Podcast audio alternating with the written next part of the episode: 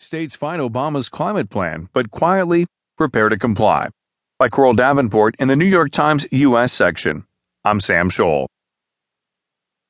Matt Mead, the governor of Wyoming, the nation's leading coal producing state, fiercely opposes President Barack Obama's climate change regulations, which could shutter hundreds of coal plants and deeply wound his state, one of 27 that are suing to block the plan.